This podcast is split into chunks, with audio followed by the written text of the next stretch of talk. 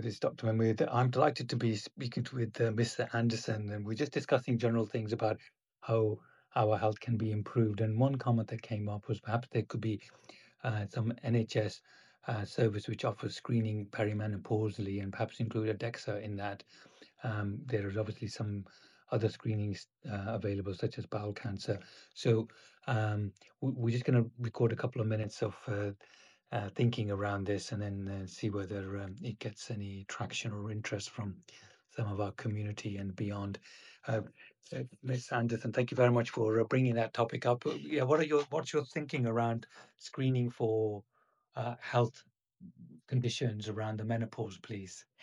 Well, we know bone strength um, sees sees you into your old age, and you know it's part of um, staying healthy as as you enter old age. So I think as any kind of screening during uh, the menopause years would would go a long way to preventing any future fractures, which could lead to um, you know a, a, a degradation in your health. Um, I just think it would be uh, in line with with how they um, screen for for bowel cancer. I just think it would be a, a, good addition to the NHS um, menu.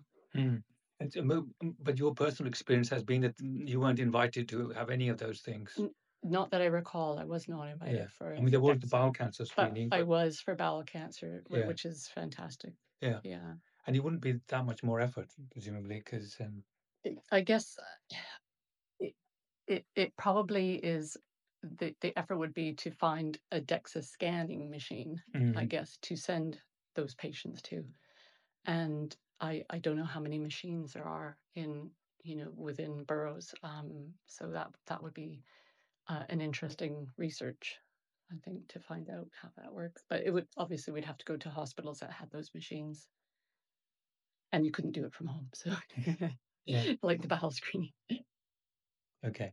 All right. No, that that's helpful. Well, thank you for bringing this up because I, I think there's always room for improvement. And um, one of my sort of assumptions is I've done a lot of work around patient feedback and how we can learn from the experiences that uh, uh, you know we see people we see in clinic, and there are lots of insights and valuable uh, advice and recommendation that uh, that uh, is shared sometimes, but it doesn't get captured or doesn't get uh, discussed beyond the sort of clinic, as it were. So we're just doing this attempt at uh, sharing some uh, suggestions and ideas.